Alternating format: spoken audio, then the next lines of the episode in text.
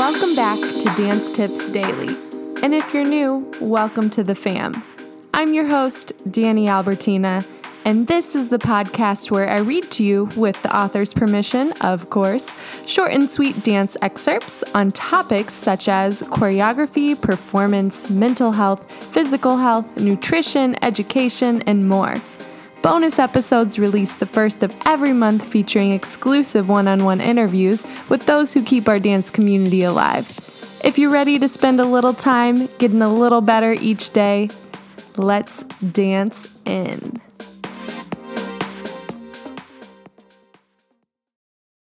This is episode number 243 featuring differentdrummerdance.com What to Do When You're at a Crossroads.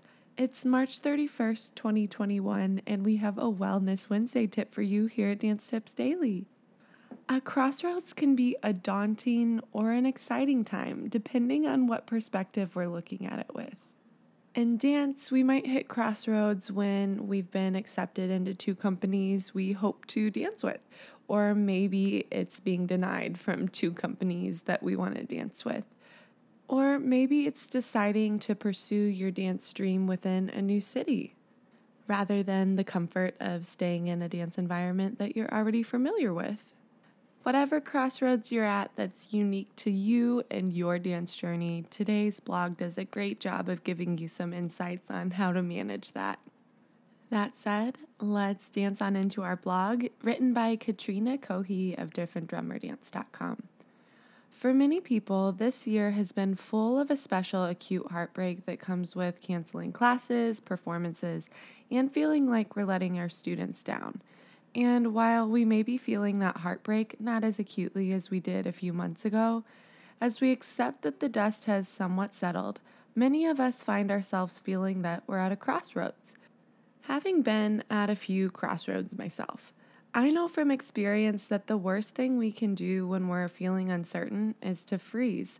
Hemming and hawing will only make you feel worse. The antidote is taking action. But before you can take action, you have to know what you want to take action on. Challenging or a crisis like situation often makes us feel like our choices and options are overwhelming, but really they're not. When it comes down to it, most situations can be boiled down to just two options. You have to ask yourself which of your options is going to get you closer to feeling the way you want to feel? Which of your options is going to get you closer to being the person or business, teacher, partner, wife, etc. you want to be? Once you know the answer to those questions, you also have the answer to what move to make.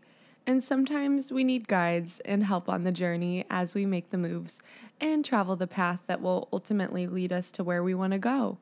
Again, speaking from experience, having been at many crossroads before, I can look back and see that the places I grew and succeeded the most were the roads where I had kind, empathetic, and wise teachers guiding me. That's why I created the Thrive Guide mini course.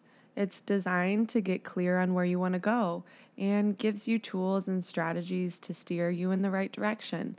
Whether you're getting back to the studio, starting a new business venture, or wanting to prioritize your own wellness as you continue to navigate our COVID world, the Thrive Guide has the solutions you need.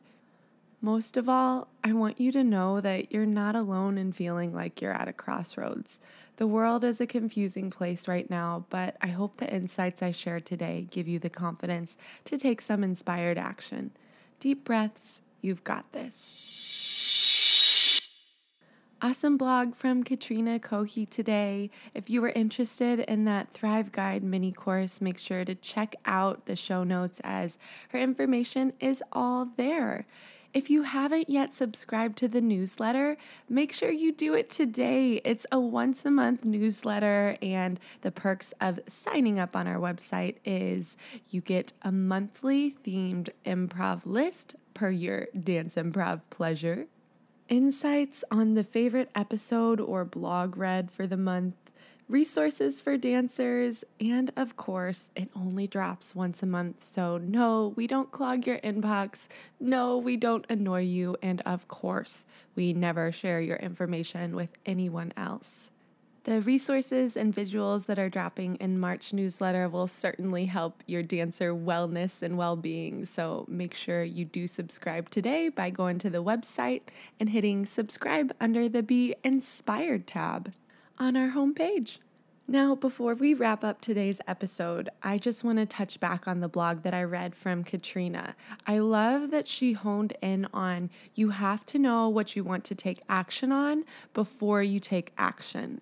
It's all too easy to make a hasty and quick decision and just start walking down one crossroad without blinking an eye. We might find ourselves a little later down the road realizing that we're super unhappy and maybe we weren't clear or honest with ourselves on what action we were taking getting to know ourselves sometimes can be tricky because there's so many outside influencers telling us who we are and what we should do and who we should be. But if you can find ways that work for you to really dive into understanding who you are without outside influence and understanding what exactly does influence you and getting curious why that might be the case.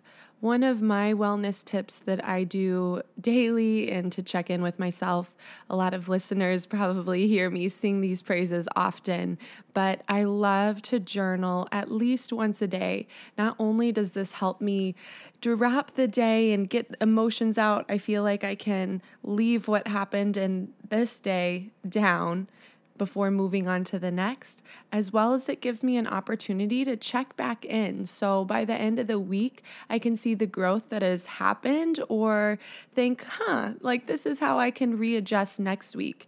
As humans, I know we're always constantly growing and changing. And so one way that I can check in with myself and my own growth is by seeing exactly what I wrote down for only myself.